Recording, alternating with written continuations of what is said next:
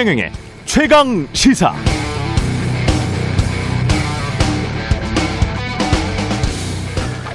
KBS의 한국인의 밥상이라는 TV 프로그램이 있지 않습니까? 최보람 선생의 구수한 목소리가 나오는 거기서 최근 이런 내용이 나왔습니다. 40여 년 전 경전선 등량역에서 기차를 타고 주변 순천 벌교 5일장에 가서 생선을 팔았다는 임금자 씨의 이야기. 갓난 아이를 업고 등량만 해서 남편이 갓 잡은 생선 대야를 머리에 이고 가는데 기차가 막 출발을 해버렸더랍니다. 하루에 단 한 번 그 기차를 타고 5일장에 가서 생선을 팔지 못하면 생선은 썩어버리고 5일 동안의 생계가 막막했던 시절 기관사가 기차를 멈춰 세워주고 갓난, 갓난아이와 생선 그리고 당시에는 새댁이었을 할머니를 태워줬다는 40여 년 전의 이야기가 방송을 타고 전해졌습니다. 그런데 법대로 하자면 말입니다.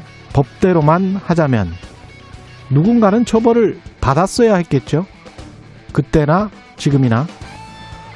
그러나 세상에는 법으로만 판단할 수 없는 일들이 정말 무궁무진하게 널려 있습니다.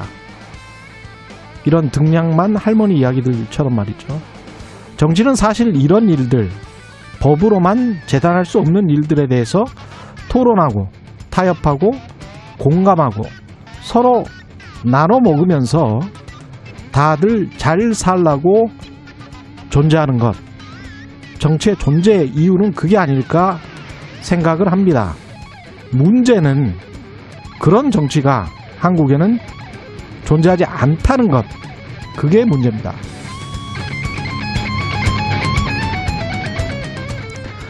네, 안녕하십니까. 9월 24일 세상에 이익이 되는 방송 최경령의 최강시사 출발합니다. 저는 KBS 최경령 기자고요. 최경령의 최강시사 유튜브에 검색하시면 실시간 방송 보실 수 있습니다. 문자 참여는 짧은 문자 50원, 긴 문자 100원이 드는 샵 9730 무료인 콩 어플 또는 유튜브에 의견 보내주시기 바랍니다. 오늘 1부에서는 중국 헝다 그룹발 파산 위기에 따른 파장 정밀하게 한번 분석을 해보겠습니다. 전병서 소장님 나오시고요. 2부에서는 더불어민주당 이재명 캠프 선대위원장 우원식 의원 만납니다.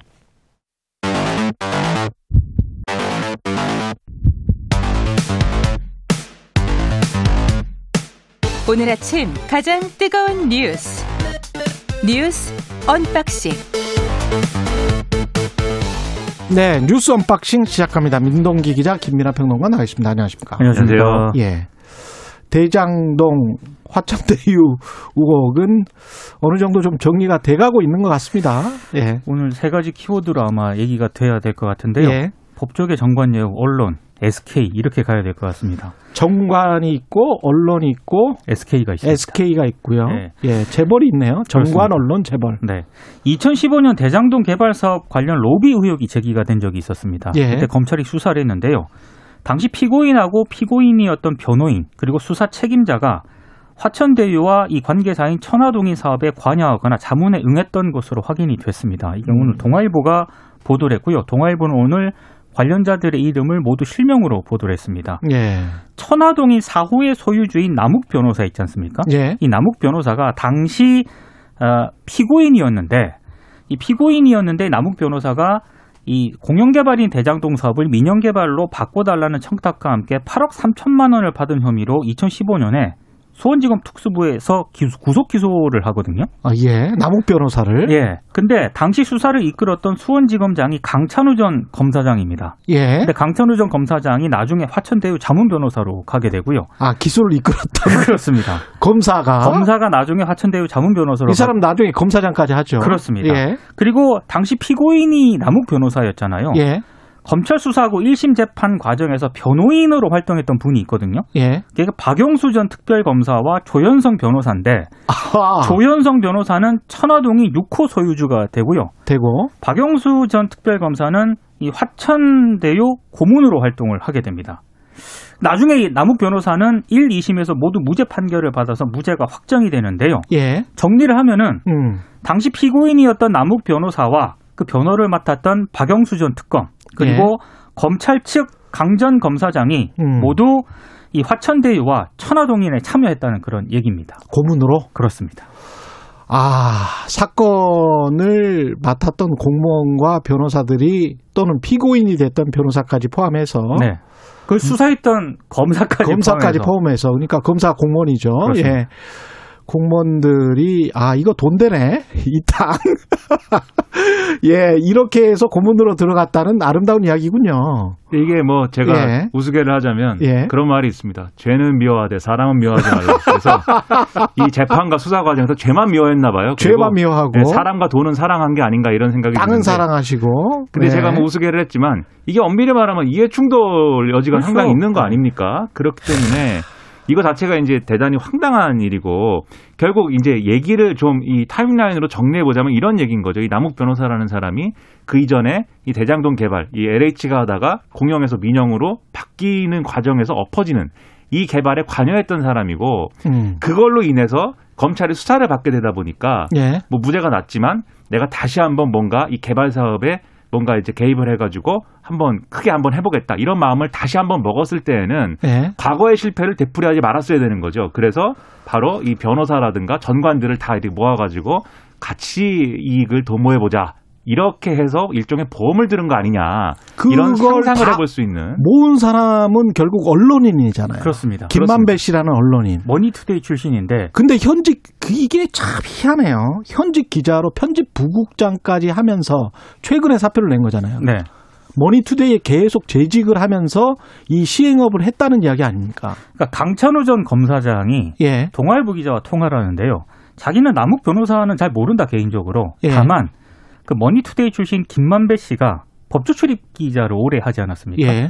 그 김만배 씨와의 인연으로 본인이 고문 뭐 자문이라든가 이런 걸 참여를 한 것이다 이렇게 해명을 하고 있거든요. 그러니까 이 법조계 전관예우라고 우리가 지금 얘기하는 분들은 음. 다 머니투데이 이 출신의 김만배, 김만배. 씨와 연관이 있는 것 같습니다. 우리가 탐사 보도를 할 때 SNA 분석이라고 social network analysis라는 사회 관계망 분석을 하는데 어렵네요, 용어가. 예. 이 사회 관계망 분석에서 핵심 고리가 누구냐? 우리가 뭐 연예인이 누구랑 친해서 누구랑 뭐 같이 술자리를 마시는데 항상 주재하는 사람은 누구였다. 뭐 이런 게 이제 SNA 분석 또 이것도 SNA 분석이 돼요. 네.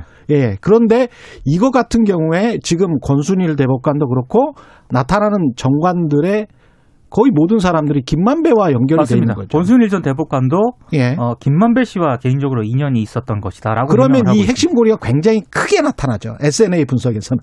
예. 그렇습니다.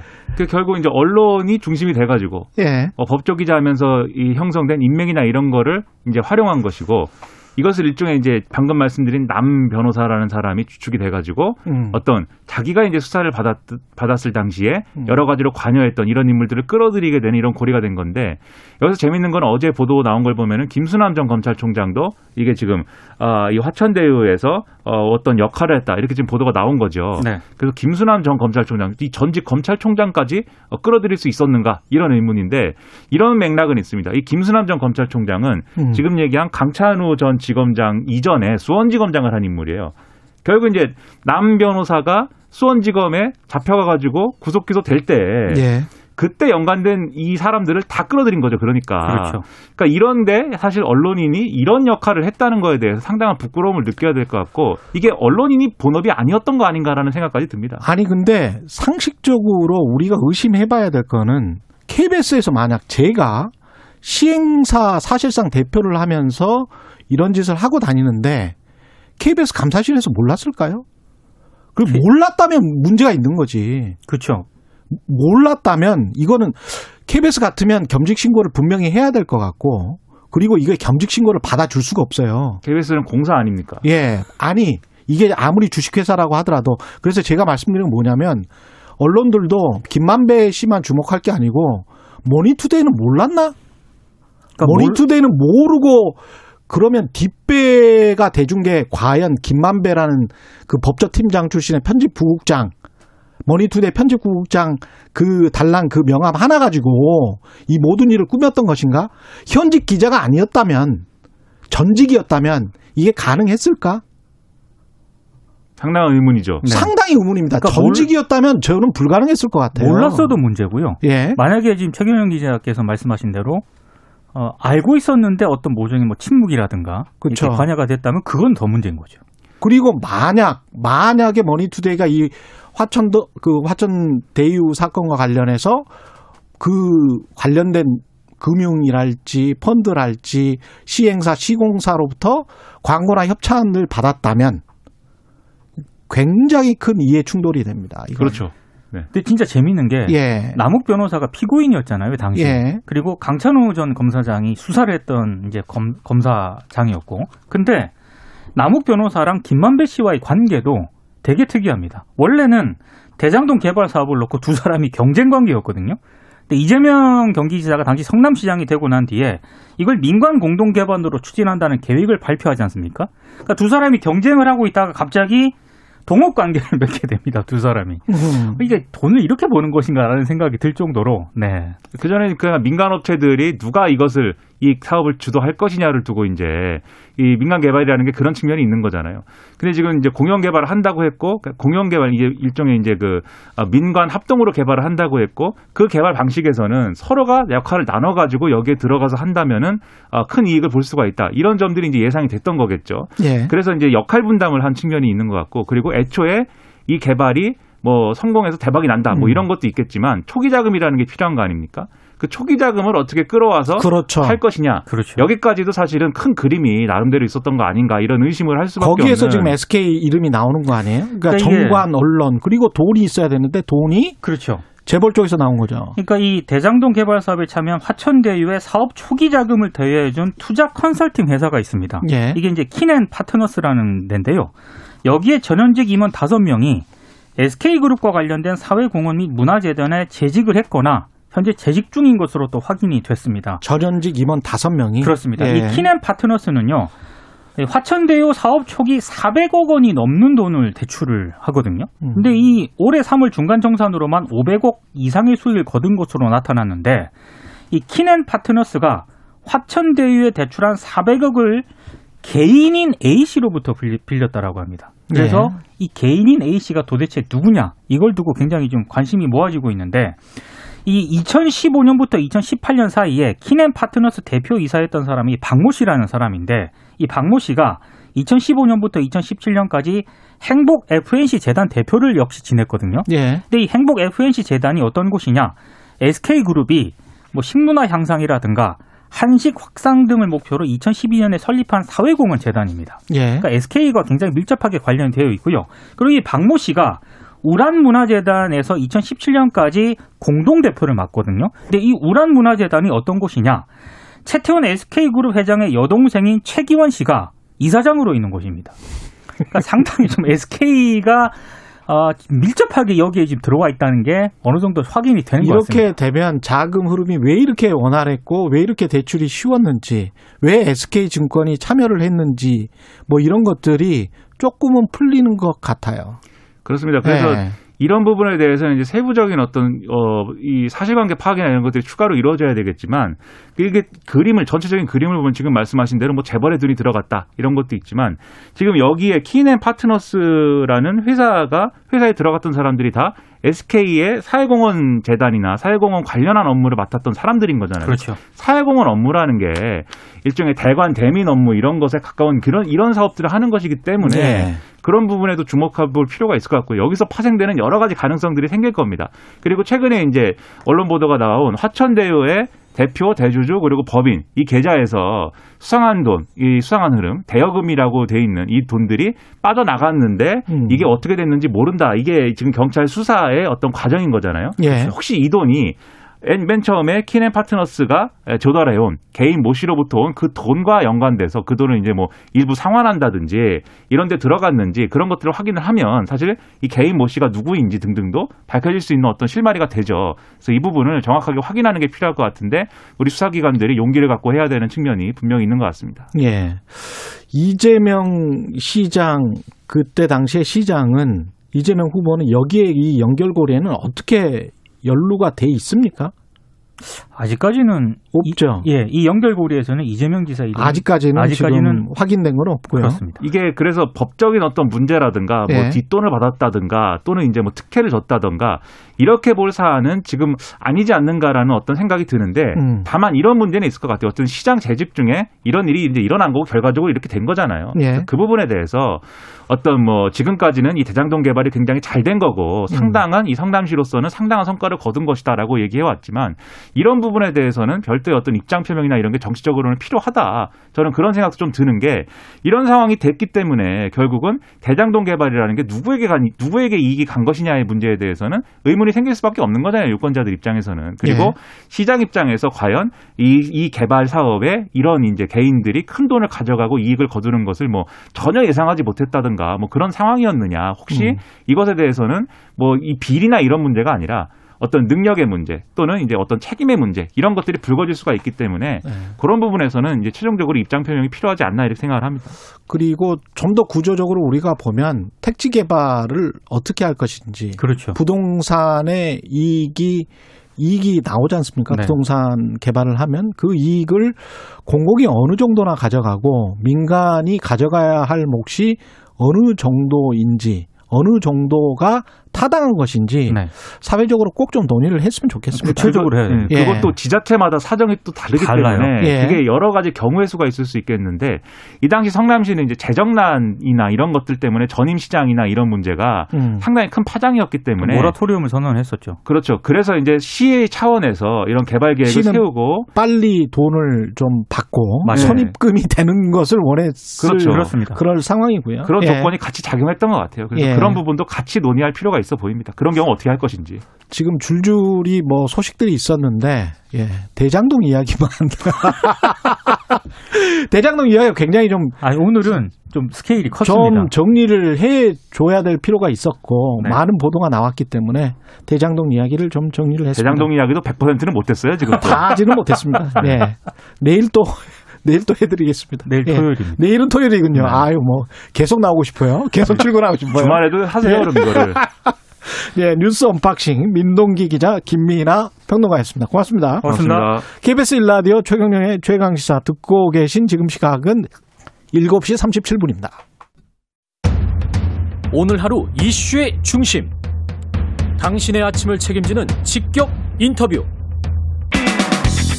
여러분은 지금 KBS 일라디오 최경영의 최강 시사와 함께하고 계십니다. 네, 중국 부동산 개발업체인 헝다그룹이 파산 위기에 놓였다. 그래서 중국 경제, 혹시 세계 경제, 우리 경제까지 무슨 일이 있지 않을까 관련돼서 굉장히 많은 보도가 나오고 있고, 어, 공포스럽 다는 그런 분위기를 조장하는 보도도 나오고 있는데요. 정밀하게 한번 따져보겠습니다. 중국 경제금융연구소 전병서 소장님 나와 계십니다. 안녕하십니까? 안녕하십니까? 예. 헝다그룹이 파산 위기에 몰렸는데 부도 처리되기 일보 직전인 거는 맞잖아요. 어, 그렇습니다. 뭐, 예. 그, 아직 부도라는 게 원금을 못 갚아도 부도고 이자를 못 갚아도 그렇죠. 부도인데 예. 그두 개 다가 지금 해당이 되지는 않고 있습니다. 예. 근데 세계적인 이제 신용평가사 S&P, 무디, 피치 음. 이세개 회사들이 9월 5일, 8일, 뭐 15일 이 다가 이제 부도 등급을 내렸어요. 네. 그래서 실질적으로 세계적인 신평사들은 실질적인 부도다. 그렇게 아. 이미 본 거죠. 신용등급을 내렸군요. 그렇죠. 예. 투기 등급이 아니라 부도 등급이죠. 부도 등급으로. 등급으로. 정크 본드 수준이 아니고 그 완전 이하로. 그렇습니다. 그래서 이제 이게 음. 뭐, 그 어제 이자를 갚냐 못 갚냐 가지고 말이 많았지만 제가 볼 때는 지불 유예를 해준 것 같고요. 예. 그래서 이제 부도 얘기의 핵심은 뭐냐 그러면 그 중국 정부의 가이드라인이 단기 이제 채무를 갚을 정도의 현금을 100%를 반드시 유지해라 하는 것이 중국 정부의 가이드라인인데 아. 6월 말 기준으로 이 회사 현찰이 868억 있는데요. 예. 그 단기 차입금이 2,400억 있어요. 아. 그래서 대략 한 1,700억 정도 자금이 예. 구멍이 난 거죠. 예. 그래서 이제 그것에 대한 그 문제, 그건 음. 이미 뭐 돌아오는 것들을 못 갚는다는 얘기고, 예. 그것에 이제 후유증 때문에 정부나 금융기관이 이제 사후 대책을 만드는 과정에 있는 것이지 음. 이것이 뭐 부도는 이미 난 거다 이렇게 봐야 될 것 같아요. 예, 부도는 이미 난 거다. 그렇습니다. 예. 근데 이제 홍다그룹 같은 경우에 중국 최대 부동산 디벨로퍼라고 볼 수 있는 거잖아요.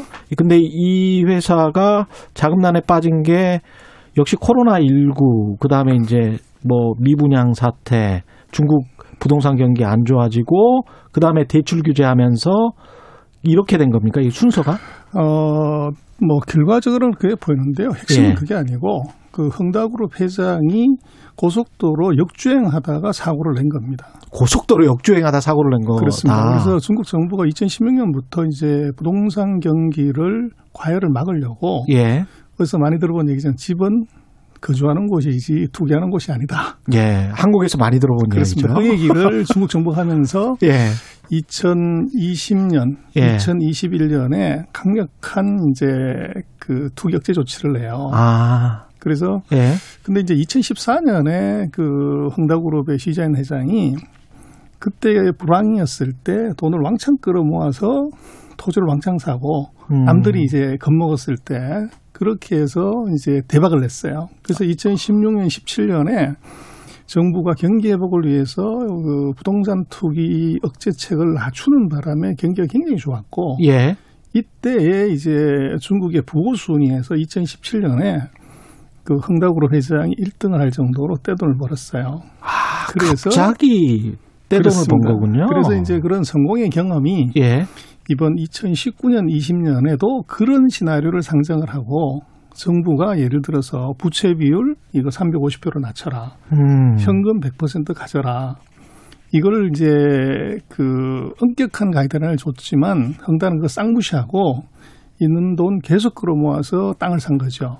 설마 정부가 엄격하게 그렇게 대출 규제 안 할 것이다 이렇게 생각을 한 그렇습니다. 거군요. 거기에 이제 결정적인 것은 그 기업들이 이 라인을 넘어서면 은행이 대출을 못 해주는 건데 예, 여기서 이제 세 가지 red line을 다 넘었고 음, 그리고 이제 결정적인 것은 이제 금년 1월 달부터 예, 중국이 뭐 코로나 때문에 돈이 워낙 많이 풀렸으니까 음. 이 부동산 투기 위험 때문에 우리도 그렇습니다만은 이제 돈을 빌려가는 개인들한테 이 은행에서 대출 한도를 설정해 봐요. 예를 들면 12%에서 40%까지만 해줘라. 예, 그래서 이게 기업도 대출 못 받고 아파트를 살려고 하는 사람도 은행에서 대출 못 받는 이 상황이 벌어지니까 과도하게 벌려놨던 이제 사업장에서 이게 캐시에서 문제가 생긴 거죠. 그래서 현금 흐름에 그렇습니다. 예. 그래서 헝따를 제외한 나머지 예를 들면 중국의 1, 2위 하는 벽계원이나 망과 같은 회사는 음, 이제 매출 증가율을 떨어뜨리고 부채 비율 낮추고 투자 사업 줄이고 이제 정부 정책대로. 간 거죠. 네, 근데 이제 헝다만 그 2014년에 대박낸 그 경험을 갖고 회장이 지른 거죠. 아 그래서 고속도로에서 역주행한 거다 이런 말씀을 하시는 그렇습니다. 거군요. 정부 정책에 거꾸로 간 것. 예. 그러나 이제 예상을 빗나간 것은 정부가 부동산 정책을 오히려 더 강화시키고 억제시킨 데서 거기서 이제 완전히 함정에 빠진 거죠. 그래서 아. 이것은 뭐 부동산 경기의 침체나 이것보다는 그 흥다그룹 오너의 오판이다. 음. 이것이 가장 핵심입니다. 그렇다면 파장은 지금 말씀하신 대로 부도는 사실상 낮지만 한 그룹의 문제라면 그 파장은 언론이 막 이야기하는 것처럼 그 정도로 심한 것 같지는 않습니다. 그렇습니다. 이제 이게 상식선을 생각을 하면 예. 세계 3대 신평사가 다 부도 처리를 이제 할 정도 등급을 줬다고 하면 뭐 중국 금융기관 입장에 당연히 대출채권 해줘야죠. 음. 근데 이거를 이 얘기가 나온 게 6월 달인데 예. 지금 석 달을 그냥 끌고 있어요. 음. 근데 그 이유는 뭐냐 그러면 이 회사의 이 은행 차입금은 뭐 이제 우리 시중의 언론에서는 300몇 조가 부채가 있어 이게 터지면 뭐 그러지만 순수 차입금은 한 2조 원 중에서 한 5천억 정도밖에 안 돼요. 예. 근데 이제 문제는 그것의 한 1.5배가 되는 게 뭐냐면 하청업체들에 대한 미지급금이 거의 1조 가까이 됩니다. 예. 그래서 이걸 은행 대출금을 이걸 뭐 못 갚는 건 문제가 아닌데 이 회사가 불어났을 때 은행 대출금의 1.5배가 되는 그 하청 계열 시멘트회사, 철강회사, 건자재회사 이 회사들이 다 줄줄이 부도가 나는 문제가 생깁니다. 그래서 정부는 제가 볼 때는 금융기관의 부실 문제가 아니고 그 하청 대금 납품업체들의 연쇄도산 아, 이것이 이제 또 다른 이제 소형 은행에 대한 그 부실 채권으로 이어지는 것 이걸 막으려고 지불 유예를 하면서 어떻게 구조적 soft landing 시킬까를 계속적으로 지금 이제 방안을 만들고 있는 과정이죠. 협력업체들의 그 종사자들 실직까지 생각을 하면 그거는 중국 정부가 굉장히 꺼리는 거잖아요. 그게 더 큰 문제입니다. 그렇죠. 예. 말씀하셨습니다만은 뭐 대출금이 우리는 뭐 2조가 넘기 때문에 300 몇십 조에서 우리나라 음. GDP의 뭐 절반이 넘어가고 이런 얘기하지만 그건 우리가 잘못 보는 건데 예. 중국 우리나라 지금 뭐 가계부채가 1,800조 그러는데 중국이 우리보다 경제 규모가 10배가 커요. 그럼 그렇죠. 예사 부채가 350조라고 그러면 우리 음. 기준으로 하면 35조입니다. 아. 우리 가계부채 1,800조도 지금 뭐 멀쩡한데 35조짜리 회사 하나가 부도난다고 이게 뭐 예. 금융위기 온다 이건 완전 넌센스고요. 그다음에 자산이랄지 그 순 외압 뭐랄 뭐랄까 그 저 자산 달러 부채. 예. 이게 굉장히 많잖아요. 그래서 이제 이게 왜 이거 부도를 조금 유예를 시키냐 그러면 음. 헝따는 이제 살아나려고 이제 그 악유를 하는 거죠. 첫 음. 번째는 우리가 그 사이 사놓은 땅값만 해도 5천억이 넘는다. 땅을 예. 무지하게 샀으니까. 예. 그리고 두 번째 전국에 한 150개 사업장에서 150만 채 아파트 짓고 있는 거. 음. 이거 지금 현재 가치로 평가해도 1조 5천원 넘는다. 예. 그래서 우리가 이번 위기만 넘겨주면 한 2조 정도는 바로 이거 해결할 수 있기 때문에 음. 살려달라고 얘기하는 것이고 네. 정부가 봐도 그것은 메이크 센스 하지만 이 회사를 부도 내버리면 아무도 그 땅을 안 살려고 하는 거죠. 그렇죠. 그래서 그렇죠. 부도 났을 때 사면 더 싸니까. 예. 그래서 헝따가 아파트도 30% 할인해 팔고 뭐 하지만은 음. 이게 아파트가 서로 살려고 난리치다 깎아준다 그러면 뭐 매진이 되는데 안 사는 거죠. 예. 그래서 그런 문제가 같이 걸려 있는 것이고 예. 그래서 이제 이게 뭐 얼마나 심각해질 거냐 하는 건데 음. 결국은 이게 이제 외신이나 이런 쪽에서 뭐 이제 외국 금융기관들도 타격을 받을 거다 예. 이런 얘기를 하는데 헝따가 2018년부터 2020년 3년까지 그 달러 부채를 발행한 게 한 180억 달러 정도 돼요. 한 18조 정도. 예. 그래서 그 정도를 가지고서 무슨 외국 금융기관이 뭐 타격을 받는다. 이건 조금 넌센스인데 음. 재미난 것은 지금 제로 금리 시대에 헝따가 발행한 이 달러 표시 사채의 금리가 예. 제일 비싼 게 13%, 제일 싼 것도 8%예요. 아이고. 그래서 이미 이것은 높네요. 그렇죠. 예. 그래서 이제 너무 높네. 그 예. 글로벌 IB들이 음. 이 정크 본드를 사실은 산 거죠. 예. 그래서 이거는 뭐 실제적으로는 부도의 high yield 채권이라 보고 산 건데 그렇죠. 예. 이것은 뭐 당연히 부도 리스크가 있죠. 그래 고위험을 이미 상정을 하고 고수익이 날 거라고 생각해서 이제 들어갔는데 그런 정도죠. 그 중에서 물린 자금은 사실은 그렇게 크지는 않을 수밖에 없습니다. 왜냐하면 high yield 채권에 그렇게 많이 투자하는 그런 그렇습니다. 운용사들은 많지 않기 때문에 그런데 이제 외신에서 또 지적을 하는 거는 이 회사 하나만이 아니다. 중국은 기업 부채, 한국은 가계 부채, 뭐 다른 나라들 미국 같은 경우는 이제 정부 부채 흔히 이제 이런 이야기를 하지 않습니까? 그래서 중국의 다른 기업들의 부채도 굉장히 큰 상황이기 때문에 헝다그룹이 뭔가 중국 내에서 트리거가 돼서 소비 침체를 불러오고 그 소비 침체가 다시 기업들의 줄도산으로 이어지면 문제가 될 수 있다. 이게 이제 월스트리트 저널의 시각이거든요. 그래서 이제 그게 예. 그 서방 언론에서 하는 것 안을 들여다보면 어떤 문제가 있냐면 예.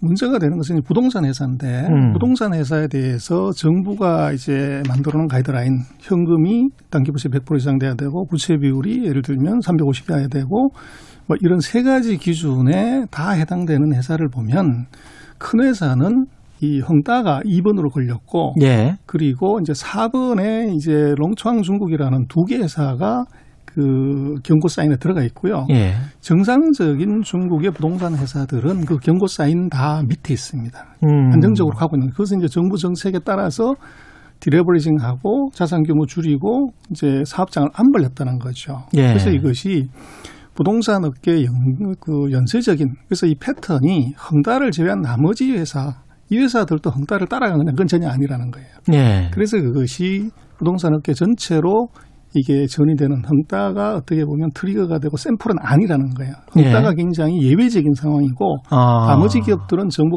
따르도 부채를 줄이고 현금을 확보했다는 거죠. 이거를 뒷받침할 만한 뭐 지표 숫자 같은 게 있을까요? 금리 추이랄지 뭐 이런 것들. 그래서 지금 이제 말씀하신 것처럼 뭐 중국의 신용 위기, 금융 위기, 또 업계 위기가 있다면 예. 가장 민감하게 반응하는 것은 단기 금리죠. 그렇죠. 그래서 이제 상해 그 은행간 금리라든지 음. 7일 문제 레포 금리 같은 건데 6월 달부터 이게 터졌지만 6월부터 지금 9월 23일까지 한 2에서 2.5% 사이에서 그대로 안정화되고 있습니다. 어. 전혀 금리에 큰 변화가 없어요. 예. 그래서 그것은 이제 서방 세계가 조금 오버하는 것이라고 보여지고 음. 그 웃기는 것은 이게 터진 건 중국 기업 하나가 터졌는데 예. 이게 홍콩하고 미국하고 유럽이 시장이 폭락을 해요. 그래서 이게 이게 무슨 일이냐 그러는데 그 이유가 예. 뭐냐 그러면 헝다 같은 경우는 이게 전부 다가 홍콩에 상장이 돼 있어 중국 본토에 상장돼 있는 게 없고 예. 그러다 보니까 헝다가 부도나면 누가 가장 크게 타격을 받냐 그러면 해외 투자가 타격을 받지 중국 본토 투자가들은 타격 받는 게 없어요. 그래서 예. 오히려 중국 본토는 크게 이제 공포 심리를 갖지 않아요. 아. 근데 또 이게 무슨 문제가 있냐 그러면 이제 헝다를 진짜 부도낼 거냐 이렇게 생각하지만 중국 정부가 이 민영기업 그 부도를 처리하는 방식을 보면 1단계로 자구 노력을 한다. 음. 자산 다 팔고 그래서 예. 안 되면 2단계로 들어가는 것이 지방 정부가 투입이 돼요. 예. 그래서 우리하고는 이해가 좀 다르지만 중국은 지방정부 위기는 지방정부가 주체적으로 해결한다 이렇게 돼 있어요. 아. 그래서 광동성 정부가 들어가게 되면 음. 이건 부도 안 된다는 얘기예요. 아. 그래서 광동성 정부가 구조조정하고 자산 팔고 예. 사업부 분리하고 이런 걸 하고 음. 3단계는 뭐가 되냐면 그 시방성 정부가 안정화를 시키고 난 다음에 대주주 찾기를 합니다. 그래서 예. 첫 번째는 기존 대주주 지분을 소각해버리고 제3자를 이제 새로운 대주주로 모시는 거죠. 예. 그래서 주인 찾기를 하고 음. 그다음에 채권에 대해서는 이자를 못 갚으니까 일단 채무를 탕감을 해요. 50% 30%. 그다음번에 출자전을 해버리는 거죠. 우리 대우조선 했던 것처럼. 예. 그렇게 되면 주식이나恒大의 주식이나 채권을 갖고 있는 외국인들은 첫 번째는 채권을 갖고 있으면 이제 부채 탕감에서 손실이 나는 거죠. 30% 50%. 그렇죠. 그 손실이 하나 있고 두 번째는 주식을 이것을 소액을 하지만 새로운 제3자가 들어오게 되면 3자 배정 유상증자 자본금 100억인데 이것이 외국 그 새로운 대주주가 100억을 갖고 들어오면 기존에 있는 이제 주주들은 지분율이 그만큼 떨어지는 거죠. 음. 그래서 물량 압박이 같이 생깁니다. 예. 주식이나 채권을 가진 모든 투자가들이 이 중국식 구조조정에 들어가면 다 크게 손해를 보는 구조예요. 음. 그러다 보니까 이제 이 미국하고 홍콩의 투자가들이 크게 공포를 느끼는 것이고 예. 또 중국 시장은 뭐 이 투자가가 없으니까 음. 전혀 거기에 이제 영향을 안 받는 것이죠. 아, 시간이 정말 아쉬운데요. 지금 한 4, 50초밖에 안 남았는데 정말 시간이 아쉽습니다. 국내 금융시장이나 주식시장은 별다른 사실은 반응을 안 하고 있거든요. 큰 영향이 없다고 봐야 돼요. 예. 중국 내부의 일이고 그것이 부동산 시장에서 중국에서 헝다가 4% 정도밖에 안 돼요. 음. 그리고 지금 뭐 여러 가지 얘기지만 중국 전체 대출의 0.2%, 은행 음. 대출의 0.3% 정도가 되는 것이 헝다가 가진 부채 규모예요. 예. 그 정도 가지고서 중국의 뭐 경제가 흔들린다, 금융이 흔들린다 넌센스고 음. 저 우리 같은 경우는 뭐 헝다하고 직접적인 연관성이 전혀 없죠. 아, 그래서 우리가 뭐 그렇군요. 건설회사한테 뭘 투자하는 것은 아니기 때문에 그래서 예. 조금 과장되게 서방 언론의 보도에 너무 이제 흔들리지 말라. 예. 민감하게 반응을 데이터 체크해보는- 전명서 중국 경제금융연구소 소장이었습니다.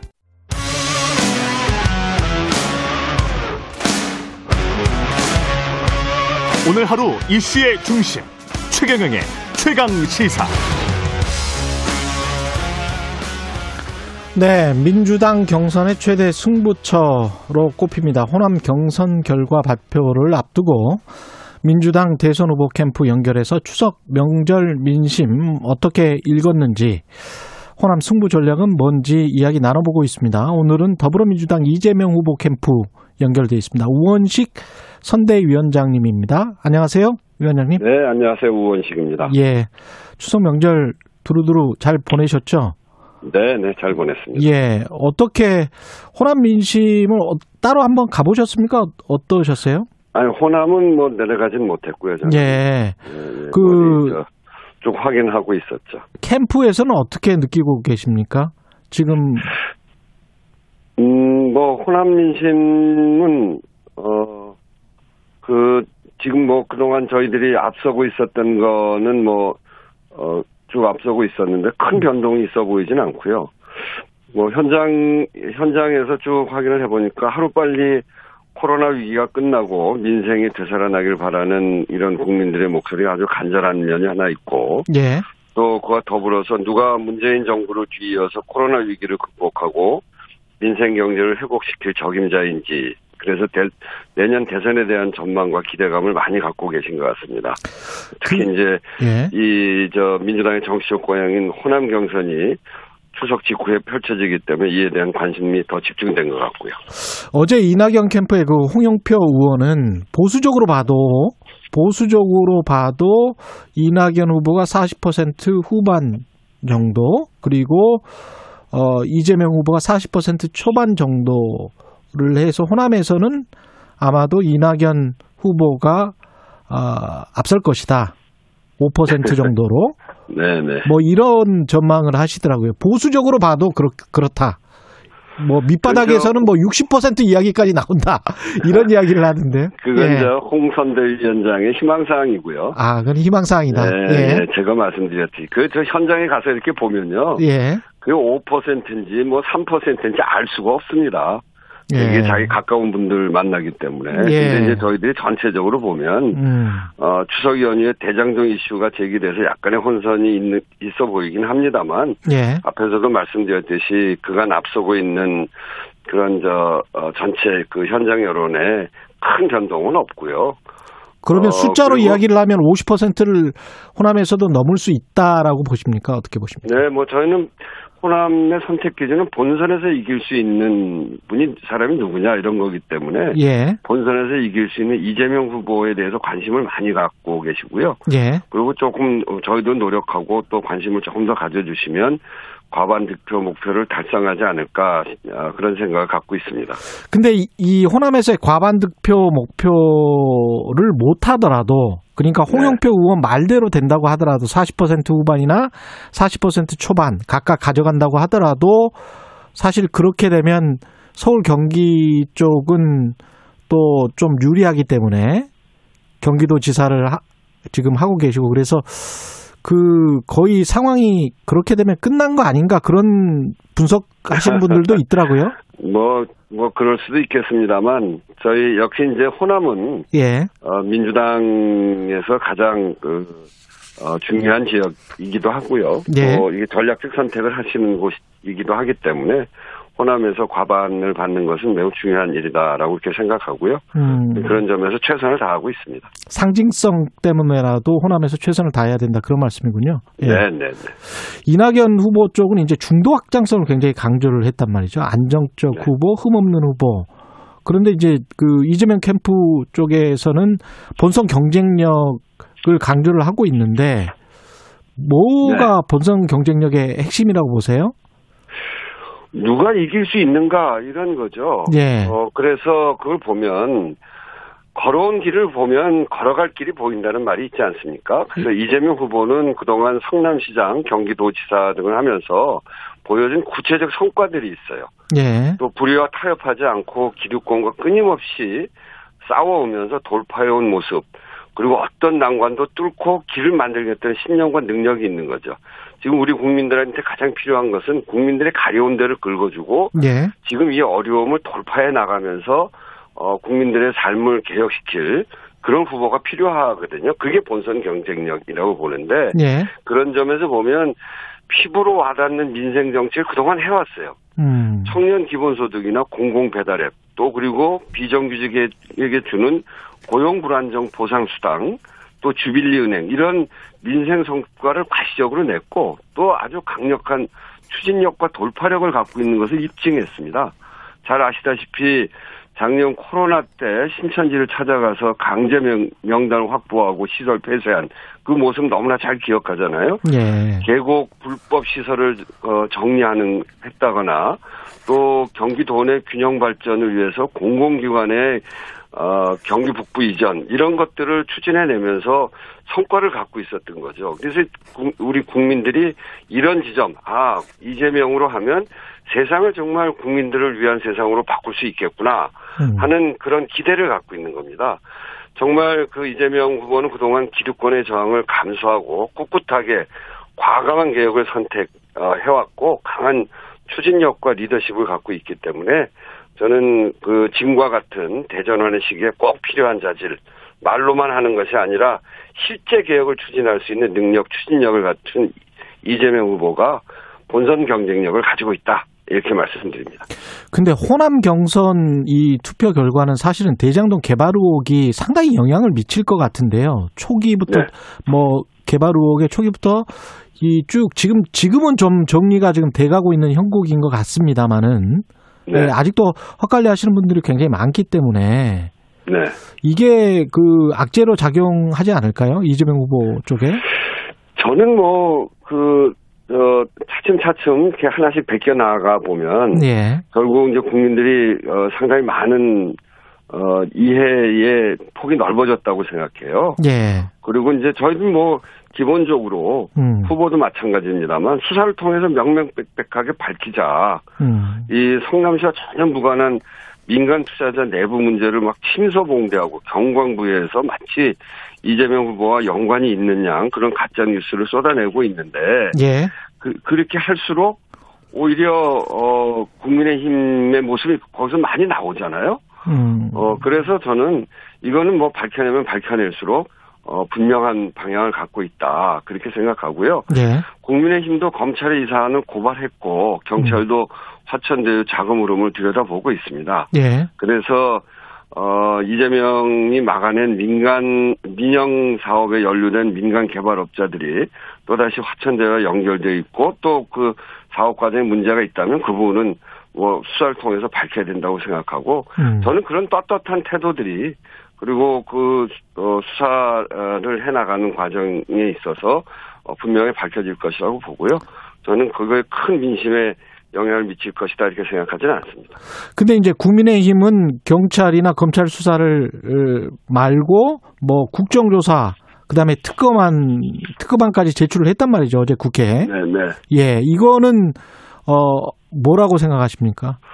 그러니까 이제 검찰이나 공수처 수사를 하면 되는데 예, 이렇게 특검 국정조사 본인들도 검찰에 고발했거든요. 예, 검찰에 고발하고서 국정조사 특검 요구하는 것은 우선은 잘 안 맞는 거죠.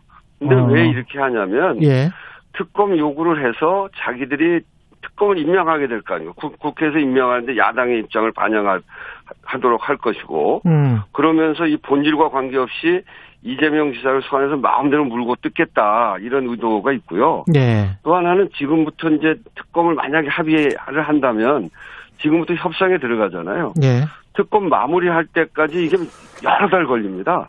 아, 그러면 대선 끝날 때까지 계속 의혹 제기하면서 음, 대장동 의혹 대선을 만들려고 하는 얄팍한 술수죠. 정치적인 술수다. 아, 그렇죠. 그래서 예. 이 논란의 핵심은 국민의힘 전신인 새누리당 시절에 극소수 민간 투기꾼 손아귀에 들어가려고 했던 대장동 사업을 이재명 성남시장이 지자체장의 권한으로 민관 합동 공영 개발로 바꾼 겁니다. 음, 이제 이런 이런 것들에 대해서 그 본질은 보지 않고 이렇게 그 마구잡이 의혹을 제기하는 특검 뭐 국정조사 이렇게 한다고 하는 것에 대해서는 그건 저 말도 안 되는 얘기다 이렇게 생- 말씀드립니다. 근데 이제 전반적으로 그 성남시장 성남시에서는 뭐 한 1,800억 하고 그다음에 다른 뭐 도로나 뭐 공원이나 주차장 해서 5,500억 정도의 수익을 네. 가져갔다고 하, 하지만 네. 저쪽에서 먹은 거 있지 않습니까? 화천대유랄지 네, 뭐 네. 민간 쪽에서 먹은 게 너무 많은 거 아니냐. 네, 네. 이거를 그냥 방 뭐 뭐라고 해야 될까요? 방치라고 해야 될까요? 그냥 그냥 당신들이 그 개발 수익은 그대로 가져가고 이거 이거는 어떻게 보면 이재명 후보의 그동안의 스탠스하고는 약간 좀 맞지 않는 거 아니야? 그런 비판도 있습니다. 어 그냥 그거 그냥 가져가라는 게 아니고요. 예. 그 이제 처음 설계는 예. 그, 그렇게 해서 민간으로 다 가려고 하던 것을 잡아서 다시 공영 개발로 바꾸면서 5,503억을 성, 성남 시민들에게 돌려준 거 아닙니까? 음. 그거는 공, 저 5,503억을 돌린 거는 이 성남시의 성과고요. 예. 나머지 부분에 대해서는 어, 원래는 1,800억 정도로 설계가 어, 되어 있었는데 그동안 땅값이 오르고 막 이러면서 그게 많이 불어났단 말이에요. 예. 그런 부분에 대해서 요번에 그것도 사실은 적절치는 않죠. 그래서 음. 이런 논란을 통해서 알 수 있듯이 그동안 택지 개발 그리고 음. 부동산이 폭등해서 막대한 이익이 사유화되는 거 이거에 대해서는 요번에 사회적으로 어떻게 배분할 건지에 대해서 분명한 방향을 어, 분명한 방향을 잡아야 된다고 생각합니다. 그래서 이재명 후보가 음. 아예 그 당시 없던 법이 부족해서 이런 문제들이 생겼는데 예. 이번에 아예 제도를 개선해서 개발 이익 불로소득 공공 환수를 의무화하는 개발 이익 국민 환수제 이것을 도입하겠다고 지금 공언하고 약속하고 있는 거 아닙니까? 개발이 국민 한 수제. 예. 네, 그러니까 과거에 과거에 그 벌어졌던 그런 그런 일들을 지금의 잣대로 보면서 마치 다 무- 거기에 문제가 있는 것이냐 이렇게 볼 음. 것이 아니라 예. 이런 과정에서 벌어진 지금 말씀하셨던 민간 쪽에 결국 예. 부동산이 급등하고 하면서 민간 쪽으로 과도하게 간 부분에 대해서는 앞으로 이것을 공공으로 돌릴 수 있는 음. 그런 법을 만들어서 예. 해체해 나가자 이렇게 지금 얘기하고 있는 거죠. 그러면 이게 어떤 이낙연 후보의 뭐 화천대유 방지법 그다음에 박영준 후보도 구조가 이상하다고 해서 뭔가 문제 제기를 하고 있고 이런 것들과 괴는 같이 하고 있다고 보십니까?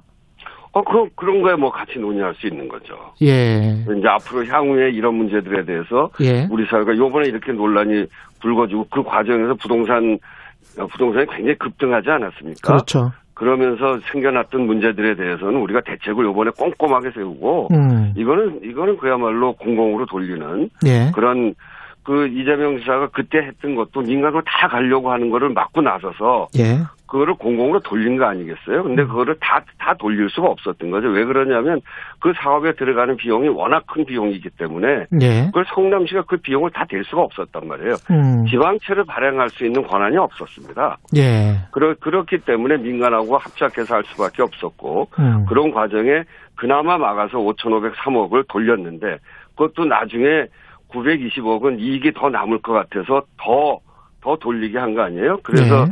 그 화천대유 대표가 나중에 재판 과정에서 그 다 이미 설계까지 해놓고 이득이 남게 되니까 한 천억에 가까운 돈을 더 뺏어갔다, 공산당 갔다, 이렇게까지 비난했던 그런 사안입니다. 예. 근데 그것은 마치 뭐 다 이재명 후보가 잘못된 것이냐 그렇게 얘기하는 거는 경광부회고 음. 앞으로 벌어 이런 상황으로 해서 벌어질 일들에 대해서는 제도를 만들어서 확실하게 그건 막자라고 하는 게 이재명 후보의 지금의 그 어, 갖고 있는 생각입니다.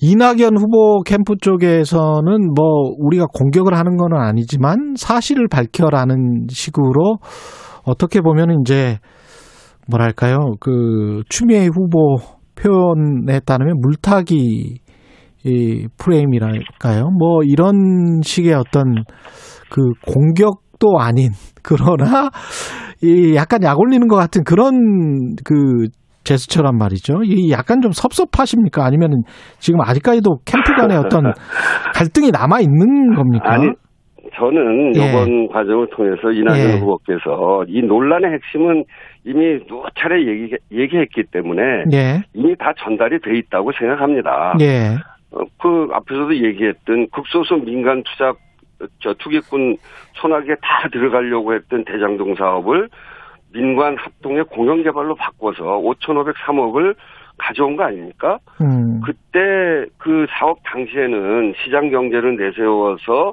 개발 이익을 민간에게 다 안 주고 5,503억 뺏어갔다. 이렇게 갑질한다고 비판했던 세력들이 많습니다. 근데 이, 지금 와서는 그것밖에 왜 못 가져왔냐. 예, 민간이 그렇게 많은 혜택이 보게, 보게해서 되냐. 이렇게 비난하고 있는 거예요. 음, 이런, 이런 것들이 이제 이미 다 전달됐을 거라고 생각해요. 그런데 여기에다 국민의힘이 검찰 청부 고발 사건으로 해서 어, 윤, 저, 윤석열 후보에게 도덕성 위기가 돌아가는 것은 물타기 하려고 하는 그런 의도까지 여기 보인단 말이죠. 예, 그래, 그래서 이게 여야 간의 전선이 분명하게 있는데, 음, 이낙연 후보께서는 그, 그렇게 저희들이 설명하고 있는 것에 대해서는 잘 들으려고 하지 않- 않는 것 같고, 오히려 국민의힘에서 이렇게 물타기 하려는 것, 어, 여기와 비슷한 이야기를 하시기 때문에, 이제 뭐, 저희뿐 아니라, 어, 지금 그, 국- 저, 민주당에서 나서고 있는 여러 대선 후보들이 그 적절치 않다 이렇게 지적하고 있는 거죠. 그런 점에서 저는 그 이낙연 후보 측과 함께 이런 문제들을 앞으로 공동으로 같이 대응해 가야 가는 것이 좋겠다. 이건 전체적으로 그 이재명 후보만 공격하는 것이 아니라 민주당 전체를 공격하는 측면이 있기 때문에 예. 그런 점에서 공동으로 대응할 건 대응하고 또 경쟁할 건 경쟁하는 게 좋겠다. 이렇게 말씀드립니다.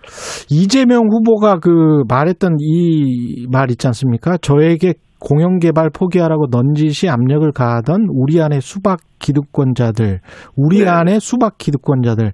이 우리라는 거는 어, 어떤 울타리를 말하는 걸까요? 이건 이제 그 소위 민주개혁 진영 전체를 이야기하는 거 아닌가 싶습니다. 예. 그 민주개혁 진영 안에 기득권을 수호하는 이른바 이제 네. 토건 세력이라고 하는 기득권을 수호하는 어떤 세력들이 있다. 네, 뭐 그런 어 그런 뜻이 그런 뜻으로 보여집니다. 그렇죠. 그러면 네. 그게 민주당 내에도 있다는 뜻일까요? 어 그거야 뭐 그런 그런 그렇게 이야기한 사람들이 있다면 민주개혁 진영이라는 게 민주당까지 포함하는 전체를 이야기하는 거여서 예. 알겠습니다. 그 그걸 뭐 어디 딱 딱 특정해서 이야기하기는 좀 어렵죠. 특정 캠프를 주변에- 겨냥하신 것 같은 뉘앙스도 풍겨지는데 네? 특정 캠프를 겨냥한 것 같은 뉘앙스도 풍겨지는데요. 혹시 아니 그런 건 아니죠. 그런 거는 아니고요. 공영 음. 개발 포기하라고 넌지시 압력을 가했던 사람들 예. 그 당시에 그 사람들 아니겠어요? 예. 네. 알겠습니다. 그 그게 그걸 이제 수박이라고 이렇게 표현을 해서 예. 그 그거 수박이라는 표현을 한한거 아니에요? 음. 이제 그거를 이낙연 캠프에서 어 굳이 그거를 뭐 호남 비하다 이렇게 얘기한 거에 대해서는 글쎄 이제 그 지난 한 달간 일베 사이트를 살펴본 한 언론 보도에 의하면 예. 수박을 호남 비하로 표현한 글이 하나도 없다고 그러더라고요. 저는 예. 몰랐어요. 음. 전혀 전혀 몰랐던 얘기고 수박이라는 표현은 겉은 파랗고 안은 빨개서 속과 거치 다른 상. 다르다. 예. 이런 이런 건데 이거를 호남 비하로 낙인 찍는 거는 좀 지나치게 지역주의를 활용하는 거 아니냐 이런 이런 느낌이 들어서 예. 좀 유감스러운 표현인 것 같습니다. 이재명 후보 측도 이제 추미애 후보의 이 물타기 프레임에 관해서 이야기를 하고 계시는데 고발 사주 의혹과 관련해서는 어떻게 생각하십니까? 그거는 그것대로 진실이 좀 밝혀지고 있다고 보십니까? 네, 그 지난 연휴 기간 동안에 어 그거를 제보했던 분의 핸드폰을 포렌식을 해서 예. 그분 어, 조성은 씨의 그 어 언급에 의하면 진실이 많이 밝혀지고 있고 예. 그리고 그것은 더 추가적으로 어 그 이 문제에 대한 규명이 진행이 될 것이다 이렇게 이야기를 하고 있기 때문에 저는 그건 뭐 굉장히 중요한 사건 아닙니까? 예. 그야말로 어 검찰권 이게 공권력을 어, 이용을 해서 이런 저 어, 농단을 한 사건인데 그런 그런 점들은 좀 더 분명하게 밝혀져야죠. 예, 알겠습니다. 오늘은 여기까지 하겠습니다. 말씀 감사합니다. 네, 감사합니다. 예, 더불어민주당 이재명 후보 캠프의 우원식 선대위원장이었습니다. 공정, 공익, 그리고 균형. 한 발짝 더 들어간다. 세상에 이익이 되는 방송.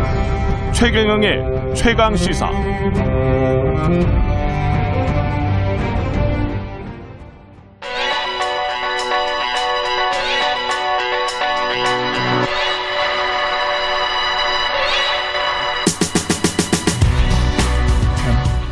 네, 김정환의 눈 시작합니다.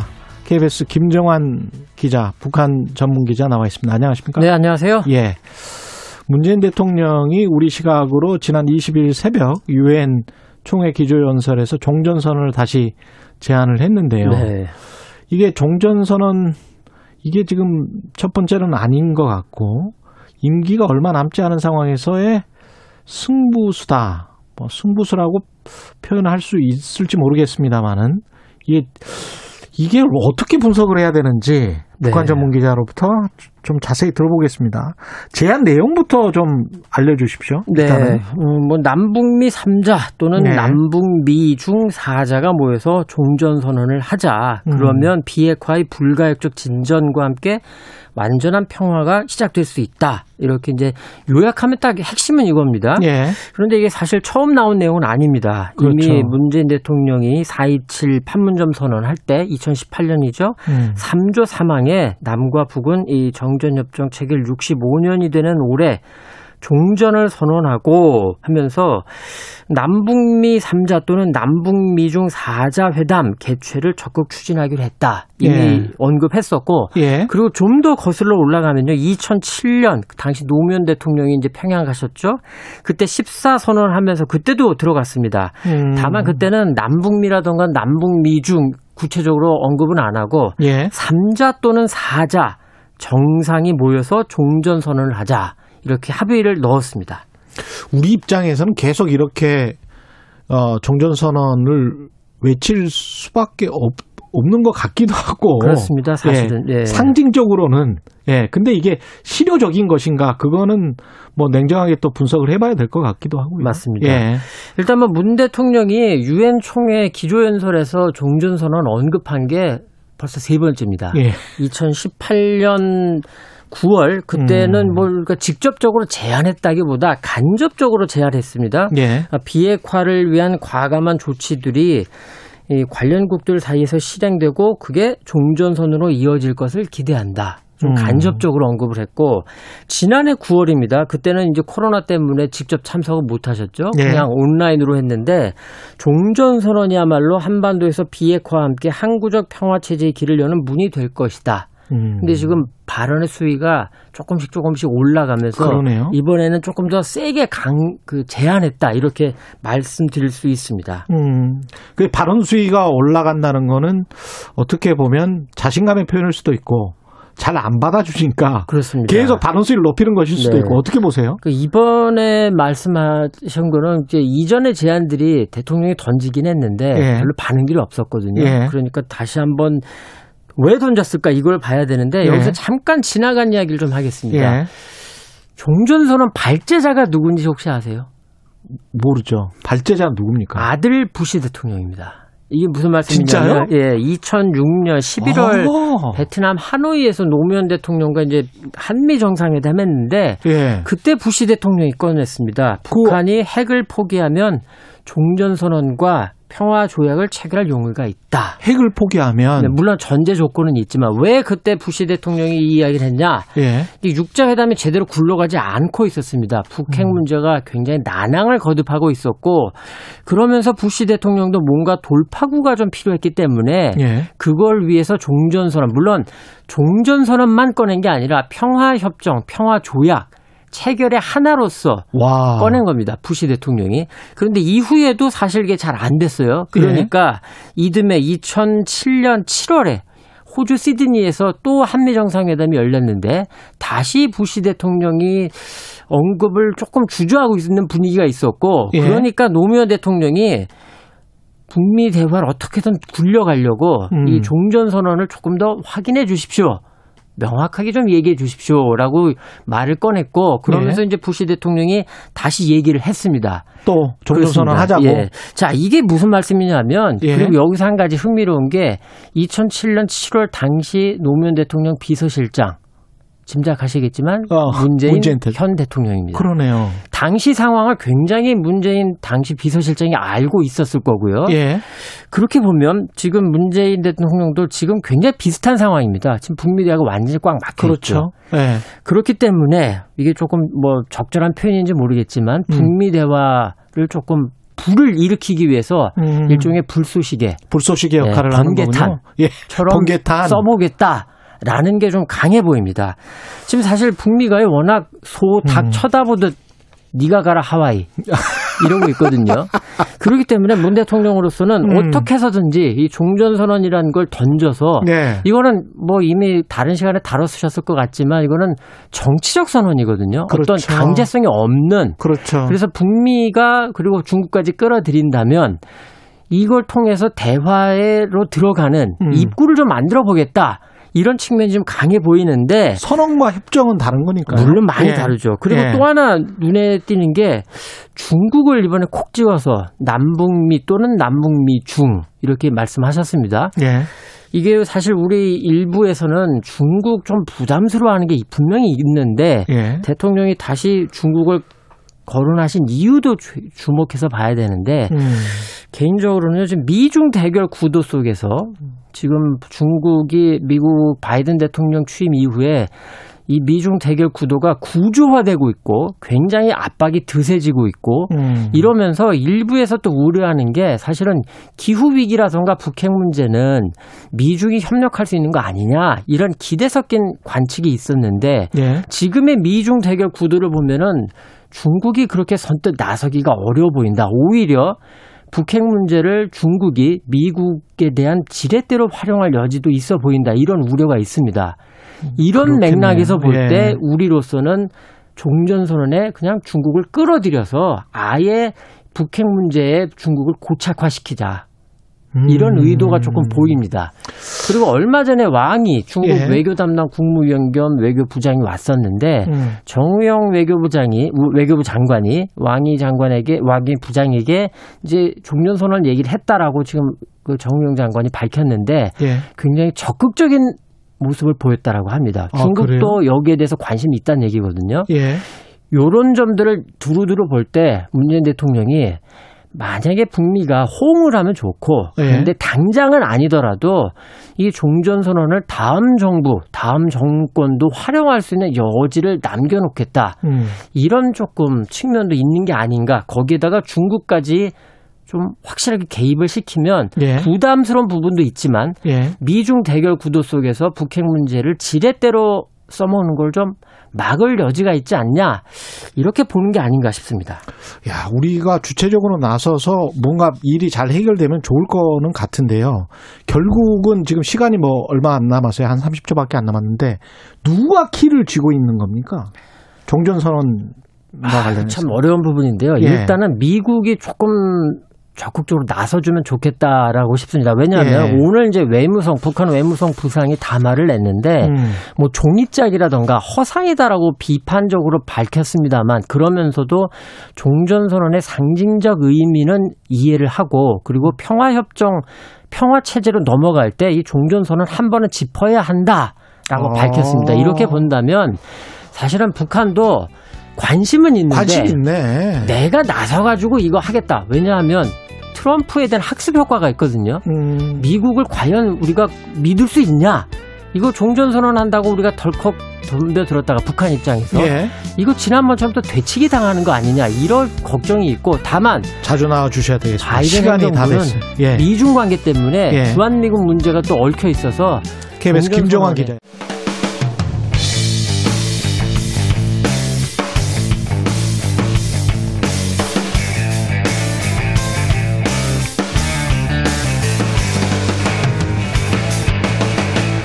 최경영의 최강 시사. 최강 시사 김호기의 사회학 카페 어서 오세요. 네, 뉴스의 이면에 있는 흐름과 우리 사회 큰 담론에 대해서 이야기해보는 시간입니다. 김호기의 사회학 카페, 연세대학교 사회학과 김호기 교수님 나와 계십니다. 안녕하십니까? 예. 예, 안녕하세요. 예, 오늘은, 아, 김호기 교수님 마지막 시간이네요. 예, 스탠포드, 네, 가시고 내년에 돌아오실 것 같은데, 그때는 또 최강 시사로 다시 나와 주셨으면 좋겠고요. 20대 대선의 과제를 가지고, 어, 이야기를 하시겠습니다. 20대 대선 지금 이제 한 5개월 남았습니다. 네, 5개월 예. 정도 남았죠. 판세는 좀 예측 불허인 것 예측 불허죠. 것 예. 같습니다. 예, 우리나라 대통령 선거는 뭐 한 달이 1년 정도인 것 같습니다. 예, 그 전체적인 여론은 이제 정권 교체가 높게 나오고 예. 있지만 예, 개별 후보들 간의 1대1 구도를 보면 그 정권 재창출 대 정권 교체가 팽팽히 맞서고 있습니다. 음. 예. 그래서 어, 민주당은 이제 10월 초쯤에 후보가 결정이 되고요. 그렇죠. 어, 국민의힘은 11월 초에 후보가 결정이 될 터인데 예. 이 양당 후보가 모두 결정이 되면 정권 재창출이냐 교체냐를 두고 아주 경쟁이 네. 치열할 것으로 보입니다. 현재 좀 이채로운 건 어, 이, 그 여야 모두 국회의원 경험이 없는 사람들이 1위를 달리고 있다는 점입니다. 아, 그러네요. 네. 이재명 지사의 경우는 시정과 도정의 경험이 있고, 예. 에, 윤석열 전 총장의 경우는 검찰 경험이 있지만, 음. 앞선 대선들과 비교할 때 주목할 특징인 것 같습니다. 그래서 그러네요. 길게 예. 보자면 이제 음. 21세기 들어와서요. 예. 2002년 16대 대선과 2012년 18대 대선은 팽팽했었고요. 예. 2007년 17대 대선과 2010, 이, 이 17년 19대 대선은 대세론이 있었습니다. 음. 근데 이번 2020년 대선은 현재 다시 팽팽해진 셈입니다. 그래서 홀수가 붙여진 대선은 예. 어, 좀 대세론이 우위였었고요. 예. 이제 16대 18대 그리고 20대 이 짝수의 대선은 좀 팽팽한 대선인 것으로 보입니다. 묘한 어떤 그런 묘하네요. 예, 결과입니다. 예. 하나씩 좀 살펴볼까요? 그왜 네. 기억이 잘 안 나는데 2000년 이후에 대선들의 특징 10, 16대 대선 2020, 2002년이었죠? 네, 2002년이었습니다. 예. 정말 1년 내내 드라마틱했습니다. 아, 당시 민주당 후보가 됐던 아, 노무현 후보 돌풍이 봄에 크게 불었는데요. 그랬죠. 예. 어, 여름이 되면서 이제 이해창 후보의 대세론이 확산되다가 아, 정몽준 후보가 부상했습니다.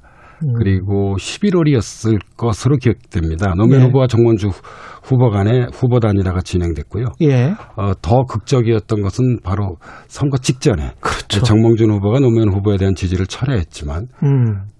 또 예상 밖으로 노무현 후보가 아주 극적으로 당선됐습니다.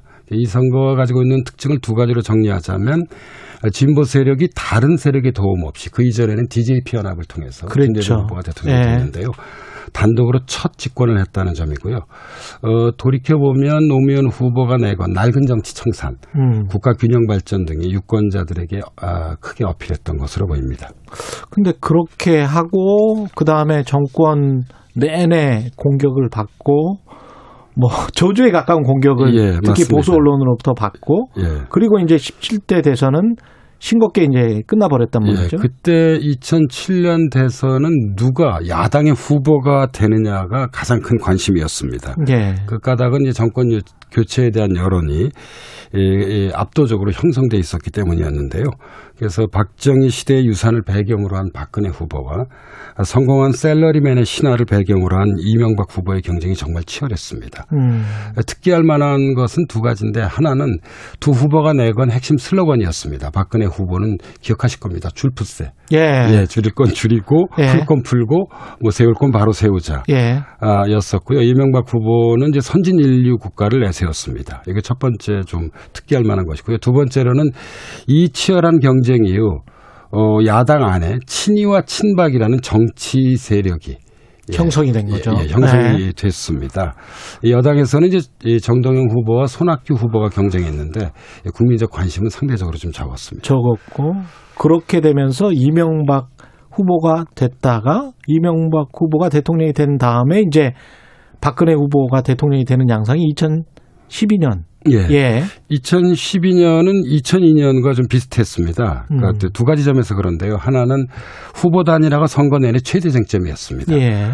예, 결국 11월에 문재인 후보와 안철수 후보가 단일화됐습니다. 2002년은 음. 여론조사를 통해서 단일화를 했는데 예. 2012년에 이제 후보의 결단을 통해서 단일화가 이루어졌습니다.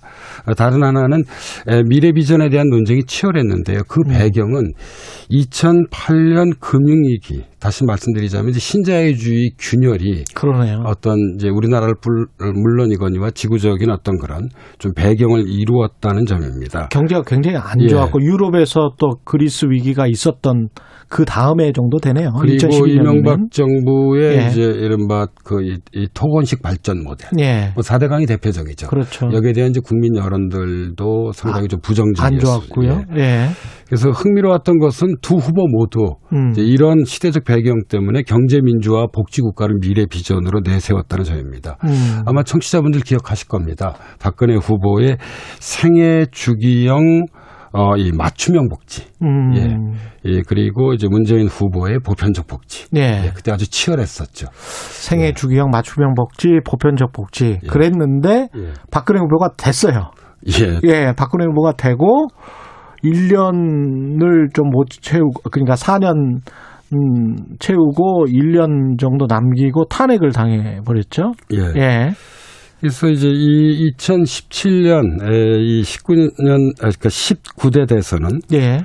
박근혜 대통령이 탄핵과 조금 전에 말씀하셨듯이 박근혜 정부의 조기 퇴, 그 퇴진으로 치러진 비상 대선입니다. 예. 이게 사실 인수위가 없는 음. 곧바로 오, 제 기억이 정확하다면 5월 9일 날 선거가 치러졌고요. 예. 5월 10일 날 음. 문재인 정부가 출범을 했습니다. 그래서 어, 민주화 시대가 열린 이후 우리가 12월 대선을 치렀잖아요. 예. 이쪽이 이제 첫눈 대선인데. 그렇죠. 예, 이 그 2017년에는 5월 대선, 장미 대선을 치렀습니다. 그러니까 네. 앞으로는 계속 이 만약에 이 제도가 유지가 된다면 계속 봄에 대선을 치러야 예, 되는. 예, 그래서 이제 인수위를 둬야 하기 때문에 음. 에, 이제 3월 대선이 치러질 터인데요. 그렇죠. 예, 그래서 우리가 이제 뭐 벚꽃 대선이라고 예. 이름을 붙일 수 있을지 모르겠습니다. 이 음. 대선에서 특기할 만한 것은 두 가지였는데 역시 그러니까 조기 대선인 만큼 새로운 후보의 등장이 어려웠습니다.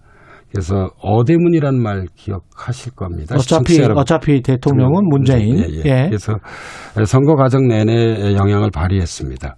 에, 그리고 그리고 또 더해서 어, 이 박근혜 대통령이 탄핵된 만큼 어, 이 여당이 힘을 제대로 발휘하기 어려운 음. 에, 그 대선이었습니다.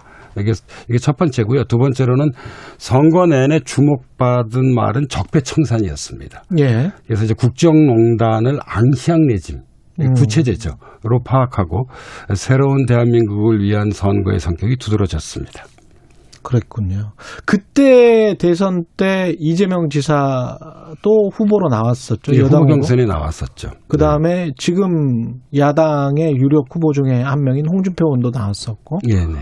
홍준표 후보는 직접 본선까지 갔었죠. 갔었죠. 그래서 25% 그렇죠. 정도 예, 예, 받았던 예. 것으로 기억합니다. 예. 이게 어떤 꼭 뭐라고 해야 될까요? 죄수나 삼수를 해야 대통령이 되는 어떤 패턴인가요? 어떻게 예, 봐야 될까요? 두 가지를 좀 말씀드리고 예. 싶은데요. 하나는 이제 그 지지의 기억이라는 게 있습니다. 지지의 기억. 예, 그러니까 예. 이제 과거에 누구를 지지했던, 지금은 철회했더라도 그런 기억이 있는 거죠. 음. 예, 그래서 그 사람을 지지했던 기억이 현재의 판단에 영향을 미치는 것입니다. 아. 그래서 이제 이 점에서 이재명 지사와 홍준표 의원은 좀 다른 후보들하고 좀 차별이 좀 있는 것 같습니다. 좀 유리한 거네요, 그러면. 어, 유리할 수도 있고 불리할 수도 있습니다. 불리할 수도 요즘 있습니까? 뭐 선거에서는 뭐 호감 못지않게 비호감도 중요하기 때문에. 아, 그렇죠. 예, 그래서 이걸 좀 말씀드릴 수 있는데요. 예. 어, 이, 이게 참, 이 정치라고 하는 게 정말 변화무쌍하다고 생각 되는 게, 음. 에, 이 지사의 경우 17년 당시 유력, 유력한 다른 경쟁자들이 있었습니다. 안희정 음. 전 충남지사, 네. 아, 박원순 전 서울시장 등이 있었죠. 이 지사만 남은 셈입니다. 예. 그렇죠. 예, 그리고 예. 홍 의원의 경우는 이제 17년 대선에서 제가 조금 전에 말씀드렸듯이 25%를 아마 간 넘어 지지를 얻었을 겁니다. 예.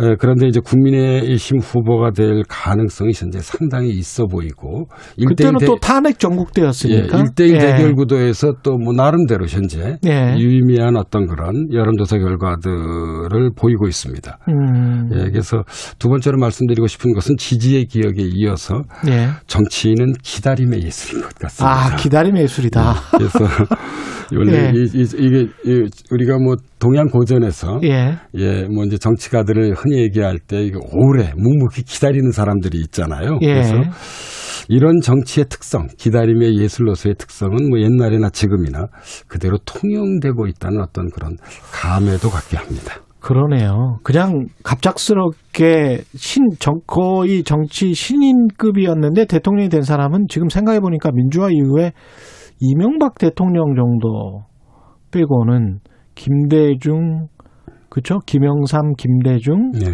노무현 다 패배의 쓴맛들을 많이 보신 분들. 그렇죠. 예, 이죠. 예, 네, 예. 그래서 저는 뭐 그게 꼭 나쁘다고 생각하지는 않습니다. 음. 예, 왜냐하면 어, 국정을 운영한다는 게 참 어려운 일이잖아요. 그렇죠. 그래서 예. 뭐 공부를 두 번 혹은 세 번 하는 것도 음. 뭐 이렇게 꼭 이, 부정적으로만 볼 필요는 없는 것 같습니다. 이게 어떤 지금 패턴이 보수 두 번 하고 한 10년 하고 진보 두 번 하고 뭐 이런 패턴 있는데 예, 그걸 뭐 그, 학계나 이제 언론에서는 10년 주기설이라고. 근데 이게 하는데요. 뭐 네네. 경제 쪽에서도 항상 뭐 이런 거 10년 주기 위기설 뭐 이런 거 나오지 않습니까? 네. 근데 맞는 적은 없더라고요. 예. 보면 항상 역사가 되풀이 되지는 않아요. 예. 예. 그래서 이제 뭐 좀 말씀 좀 드려보자면 예. 그러니까 21세기 들어와 우리나라의 경우는 보수든 진보든 예. 첫 번째 집권 후 치러진 대선은 치열했습니다. 예. 근데 두 번째 집권 후 치러지는 대선은 야당이 절대적으로 유리했습니다. 예. 그래서 저는 이제 5년 단임제 같은 우리나라 대통령제를 이렇게 표현한 적도 있는데요.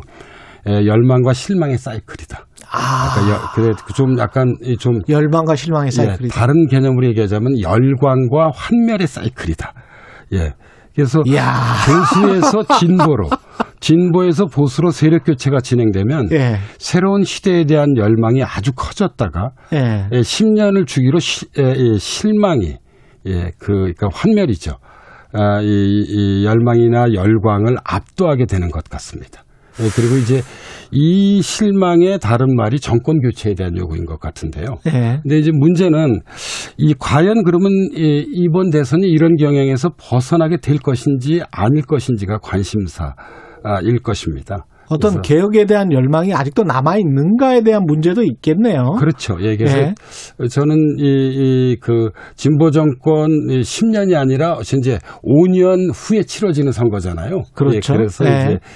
이제 2002년, 2012년처럼 팽팽할 음. 것으로 좀 어, 저는 뭐 예상을 하고 있고 현재 음. 드러난 이런저런 조사들도 그렇죠. 어, 5대5 정도로 나타나고 있는데요. 팽팽하죠. 예. 네. 그래서 정치를 결정하는 핵심 두 요소는 구도와 인물입니다. 음. 구도는 정권 교체가 더 유리하지만 인물에 대한 선호도는 현재 여야가 팽팽한 것 같습니다. 예. 결국 1대1 대결 구도가 어떻게 짜여질 것인가가 저는 그 관건이라고 생각하는데요. 예. 선거는 상대적인 거잖아요. 그렇죠, 그렇죠. 예를 들자면 이 지사 대 윤 총장. 예, 이 지사 대 홍 의원, 음. 이 대표 대 윤 총장, 이 대표 대 홍의원 구도가 정착되면 음. 다 각기 좀, 좀 다, 성격이 좀 다릅니다. 예. 그래서 유권자들의 판단이 본격화되고 구체화될 것으로 보입니다. 예. 네, 대선 기간 한 5개월 남았는데 이것만은 좀 유권자들이 놓치지 말아라. 우리의 역사적인 과제는 이거다. 사회학자로서 어떻게 생각하십니까? 이번 대선은? 내년 2022년은 민주화 시대가 열린 후 35년이 되는 해입니다. 음. 아, 민주화 이후 한국 사회를 여는 저는 대선이 되길 바라는데요. 아, 민주화 이후라고 해서 우리가 민주주의를 넘어서자는 게 아니라 민주화 시대의 좋은 유산은 계승을 하고 네. 어떤 그런 문제적 유산은 극복해서 새로운 한국 사회로 가는 출발점으로서의 대선이 되길 바랍니다. 포퓰리즘, 플랫폼 시대, 예. 백세 시대, 기후 위기, 그 새로운 현상들이 현재 우리 사회를 구속하고 있습니다. 그래서 음. 이런 구속에 맞서서 국민 다수의 삶의 질을 제고할 수 있는 비전과 정책을 놓고 치열하게 논쟁하는 대선이 되길 바라고 있습니다. 예. 꼭 돌아와 주시기를 바라는 많은 분들의 그 문자가 지금 쇄도하고 있습니다. 그 인사 말씀 좀 예. 예. 예. 좋은 사회란 제가 보기에 정치와 경제와 문화가 맡은 바 자신의 역할을 다하는 사회입니다. 예. 좋은 정치란 좋은 경제를 뿌리내리게 하고 음. 좋은 문화가 자리를 잡는데 중심추와도 같은 역할을 맡는 것입니다. 예. 네, 벌써 혼탁하고 과열돼 있지만 그럼에도 불구하고 음. 이번 대선이 좋은 정치로 가는 전환점이 되길 바라고 있습니다. 국민 여러분들께서도 네. 청취자 여러분들께서도 똑똑히 지켜보시고 예. 현명한 네. 선택을 하시기를 소망하고 있습니다. 예. 그동안 이 코너를 통해 예. 청취자 여러분들께 말씀을 드릴 수 있어서 음. 개인적으로 무척 즐거웠습니다. 예. 어, 12월에 제가 다시 돌아오면 예. 다시 돌아오신대요. 예, 다시 말씀드릴 기회가 주어지면 또 찾아뵙도록 하겠습니다. 그동안 정말 감사했습니다. 예. 다시 돌아오시기로 약속을 하시고 가시는 거니까 예 흔쾌히 보내드려야죠. 예 말씀 감사하고 사회학 카페 김호기 연세대학교 교수였습니다. 고맙습니다. 예 감사합니다. 예 KBS 일라디오 최경영의 최강 시사 듣고 계신 지금 시각은 8시 46분입니다.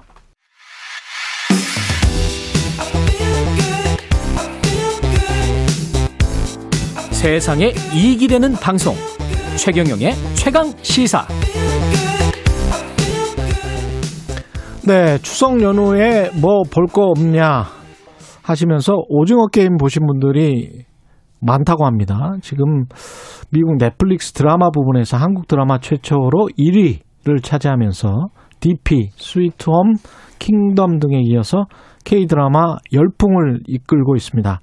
K-드라마가 어떤 매력이 있는 건지 세계인들의 눈을 사로잡고 있는데요. 예, 김원식 대중문화 평론가 나와 계십니다. 안녕하십니까? 예, 안녕하십니까? 예. 직접 나와 주셔서 감사합니다. 아유, 저도 너무 감사합니다. 예. 이게 지금 황동혁 감독의 오징어 게임인데요. 예. 이정재 주연이더라고요. 네. 넷플릭스 드라마 부분에서 한국 드라마가 1위를 차지한 게 처음 처음입니까? 네, 처음입니다. 이제 예. 정확하게는 예. TV 쇼 부분입니다. 영어로는 예. 우리나라 이제 드라마 부분으로 이렇게 예. 번역을 한 건데 예. 그 전에는 스위트홈이 어 2위까지 차지를 했었거든요. 예. 그런데 1위를 차지한 것은 처음이라고 볼 수가 있겠고요. 아 킹덤이나 뭐 이런 것도 그렇게 안 되죠? 예. 사실 이제 중요한 거는 미국 시장의 어 이제 의미가 중요하다고 볼 수가 있겠죠. 예. 더구나 넷플릭스 같은 경우 미국 기업이기 때문에 음. 다른 국가에서는 뭐 1등 많이 합니다. 예. 아, 그래서 뭐 킹덤이라든지 아, 스위트홈 DP 같은 경우도 뭐 중동이라든지 또뭐 이제 아시아권에서는 항상 1등 하고요. 예. 그랬었는데 사실 미국에서는 이렇게 1등을 한다는 게 참 여러 가지 의미를 갖는다고 볼 수가 있겠습니다. 야, 의미가 크네요, 진짜. 미국 시장에서 TV 네. 쇼 부분에서 그거 대부분이 이제 미국 네. 것들일 거 그렇죠. 아니에요? 사실은 좀 문화적 특수성을 말씀드리면 예. 미국 사람들은 해외 컨텐츠에 관심이 없어요. 그니까요. 해외 관심이 없기 때문에 그니까요. 이런 에, 오징어 게임이라고 하는 예. 정말 우리만이 알 수 있는 게임이잖아요. 예. 그것을 소재로 한 드라마를 가장 많이 보고 있다. 이런 거는 참 어떻게 보면 순위에 상관없이 놀라운 문화적 변화라고 생각합니다. 오징어 게임이 이, 이 운동장 같은데 뭐 그려놓고 네. 우리가 어렸을 때 했던 그 게임인 거죠? 맞습니다. 그래서 예. 처음에는 이제 가위바위보를 해가지고 예. 이긴 사람과 진 사람 한 다음에 오징어 머리에 이제 먼저 이긴 사람이 있게 되고 예. 그 사람이 공격자가 됩니다. 예. 그리고 가위바위보 진 사람들이 오징어 몸통에 해당된 부분에 있으면서 승자가 들어오지 못하도록 방어를 하는 막 밀치고 예, 밀치고 그렇지만은 이 어, 공격하는 사람들은 핸디캡이 있죠. 뭐냐면 예. 맨 처음에 이제 한 발로 맞아요, 맞아요. 예, 허리 부분을 이제 한 번 건너면 이제 설 수 있고 예. 그다음에 또 한 번 건너면 되면 밑에 부분만 들어갈 수 있고 세 번 건너면 안에까지 들어가서 세모에 해당되는 그 머리 부분까지 이게 이 찍을 수 있는 그런 권한이 주어지는데 이 막는 사람들은 계속 막아야 되는 그런 예. 상황인데 이 드라마에서는 오징어 게임이 전부 나오는 건 아니고요. 예. 마지막 final 마지막 게임이 오징어 게임이고 그 전에 다섯 가지 게임이 나옵니다. 예를 들면 무궁화 꽃이 피었습니다도 있고 어. 달고나 설탕을 이렇게 무늬를 찍어가지고 그걸 이제 만들어내는 장면도 있고 줄다리기라든지 구슬치기와 같은 우리가 익숙한 아, 그런 게임들이 놀이가 이제 많이 나오는 것이죠. 그런데 이게 지금 실제 내용은 굉장히 좀 그 폭력적이잖아요. 네. 그렇기 때문에 아무래도 민낯을 드러내주고 있다. 우리 현실을 좀 다르게 보고 있다라는 점이 부각되고 있지 않나 싶습니다. 우리가 이제 놀이하면은 예를 들면 무화꽃이 피었습니다 해서 움직였다고 그래가지고 죽이지는 않잖아요. 그렇죠. 지게 되면 다시 하게 되는데 예. 현실의 그런 게임은 어떠냐? 자본주의 구조 속에서 굉장히 냉혹할 수가 있다는 거거든요. 이게 아. 어 드라마의 내용을 좀 설명을 드려야 되는데 내용이 예. 456억을 두고 456명이 생존 경쟁을 벌이는 거예요. 근데 한 사람이 탈락한다는 게 그냥 지는 게 아니고 총으로 사살을 하거든요. 예. 게임을 치면. 예. 그러면 한 명당 1억씩 올라가요. 그래서 최종적으로 한 명이 456억의 돈을 갖게 되는 생존 게임을 표방하고 있는 드라마 형식이에요.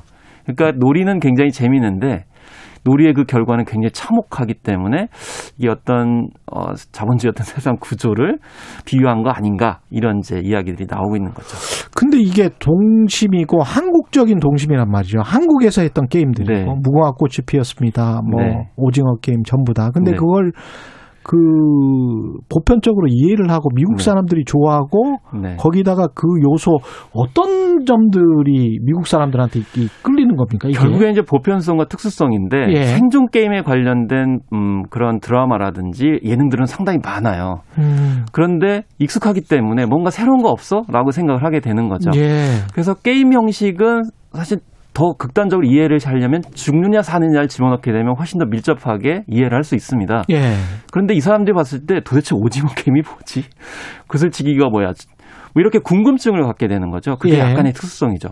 그래서 기존에 우리 킹덤이라든지 스위트홈 같은 경우는 마찬가지인데 스위트홈은 creature물이죠. 이거 괴수가 등장을 합니다. 그렇죠. 그거는 전 세계적으로 다 관심이 있죠. 음. 그런데 여러 가지 연근 괴물과 어, 이제 이런 비슷한 우리만의 캐릭터가 등장을 하기 때문에 열광을 하는 것이고 음. 또 한편으로 킹덤 같은 경우도 좀비물이거든요. 예. 근데 조선 시대를 배경으로 해 가지고 좀비가 특이하게 탄생을 하거든요. 예. 이런 점들이 보편적인 점과 특수성이 같이 결합하게 되면서 음. 예, 세계적으로 주목을 받고 있다 이렇게 요약할 수가 있겠습니다. 이게 근데 이제 표절이 아니냐 이런 언급을 하시는 분들도 있더라고요. 도박 묵시록 카이지? 네. 이게 이 어떤 구체적인 작품 네. 이름까지 나왔는데 예. 이게 이제 1990년대에 이제 나왔던 아, 그런 작품인데요. 음. 그래서 뭐 형 식은 비슷할 수가 있어요. 근데 우리가 따져, 따져봐야 될 게 뭐냐면은 포맷이라는 것과 아이디어를 구분을 좀 해주자라는 것입니다. 예. 사실 도박묵시록 카이지 같은 경우는 비슷한 면이 있어요. 음. 아마 그 대본을 쓰는 과정에 영향을 받았을 거라고 저는 생각을 해요. 근데 이게 네. 표절이냐라는 건 좀 다를 수가 있는 거거든요. 왜냐하면 이 빛에 몰린 주인공이 어떤 도박을 통해 가지고 어, 상금을 받아서 위기를 탈출한다. 이건 어떻게 보면 아이디어거든요. 그런데 그렇죠. 구체적으로 어떤 게임을 하고 어떤 방식으로 탈출하는지에 대해서는 음. 포맷에 해당되기 때문에 그렇죠. 이걸 표절할 수 있느냐라는 건데 다만 우리가 이제 도의적인 음. 그런 어, 출처에 대해서는 영향을 받았음을 밝혀주는 게 필요한데 예를 들면 박찬욱 감독이나 봉준호 감독은 자신이 영화를 만들 때 영향을 받았음을 밝혀요. 아. 그러니까 완전히 똑같게 이제 표절한 건 아니지만 영향을 예. 받았기 때문에 예. 그걸 이제 전문적으로 오마주라고 얘기하거든요. 오마주. 예. 그래서 우리가 오마주 문화가 사실 없는 것은 굉장히 좀 안타까운 점이 있어요. 그래서 영향을 받았으면은 뭐이 작품에서 영향을 받았다라고 음. 하는 것이 일종의 그 창조자, 그러니까 창작자로서의 기본적인 도의 아닌가. 그래서 예. 저작권법에 상관없이 그런 문화들을 만들어낸 것이 좀 필요하다고 봅니다. 근데 그 뭐 빛에 몰린 사람이 아니면 생존 게임에 어떤 그 불가피하게 들어가서 무슨 게임 같은 것을 통해서 그게 죽자 사자의 게임 네. 뭐 끝판왕이었던가 이정재 네. 나왔던 그 영화도 그렇죠. 사실은 비슷한 플롯인데 예, 그렇죠. 그런 예. 형식들은 상당히 많이 있습니다. 예. 근데 구체적인 디테일에 관련돼 가지고 고민해야 되고요. 아까 예. 말씀하신 도박묵시록 작품 같은 경우는 그럼 다른 작품을 참조 안 했겠냐는 거죠. 그렇죠, 그렇죠. 그래서 문화라는 것이 굉장히 비슷할 수 있지만은 예. 굉장히 세세한 부분에서 어떻게 차별성을 보이느냐 음. 이걸 가지고 판단을 해야 되고요. 어떤 공헌과 기여를 했느냐를 중점적으로 보는 것이 저는 앞으로의 미래를 위해서도 바람직하다고 생각이 듭니다. 우리가 그리고 이제 영화 이 창작물을 볼 때 그 어떤 윤리적 시선으로 또 보는 게 네, 있지 않습니까? 그렇죠. 그래서 이 영화 같은 경우도 뭐 노동자, 노인, 여성에 대한 차별적 시거, 시선이 담겨 있다. 네. 근데 이, 이, 이 어떻게 보세요? 이게 네. 창작자. 사실 이걸 좀 배경을 이해해야 되는데 예. 이 작품은 2009년도에 쓰여졌다고 해요. 기회까지 치면 그 전에 쓰여질 것을 겁니다. 음. 근데 우리 사회가 지금 인권 가습성이 굉장히 많이 진일보하고 있거든요. 그렇죠. 그 사이에 어떤 구체적인 표현이라든지 묘사에 있어서는 인권 감수성이 맞지 않는 부분이 있어요. 네. 또 가장 많이 이야기한 것이 여성에 대한 묘사 부분이 음. 좀 많이 지적이 됐거든요. 예. 여성에 대한 편견을 음. 조장할 수 있는 부분인데, 근데 이 드라마의 전체적인 그런 흐름은 인간 군상을 다양하게 보여주는 거거든요. 네. 근데 결론적으로 문화 콘텐츠에서 눈여겨봐야 될 것은 어떤 방향성을 지, 아, 지향하고 있는가거든요. 예. 근데 여기서 외국인 노동자나 노인 묘사나 여성에 대한 차별적인 시선이 있는데 방향성은 외국인 노동자의 애환도 보여주고요. 음. 노인을 힘없다고 해서 무시하는 게 아니고 노인을 배려한 주인공이 나중에 생존에 유리하게 되는 상황도 벌어지게 어. 되고 또 탈북 여성들의 현실도 보여주거든요. 그렇기 음. 때문에 개별적인 묘사에 대해서는 감수성이 떨어진 부분을 좀 보완을 해야 될 것 같고 다만 예. 맥락과 전체적인 방향성 속에서 판단하는 것이 좀 바람직하지 않나 싶습니다. K 드라마, K 팝에 이어서 참 큰 선전을 하고 있네요. 지금까지 김원식 대중문화 평론가였습니다. 감, 감사합니다. 예, 감사합니다. 예. 최경영의 최강 시사였습니다. 고맙습니다.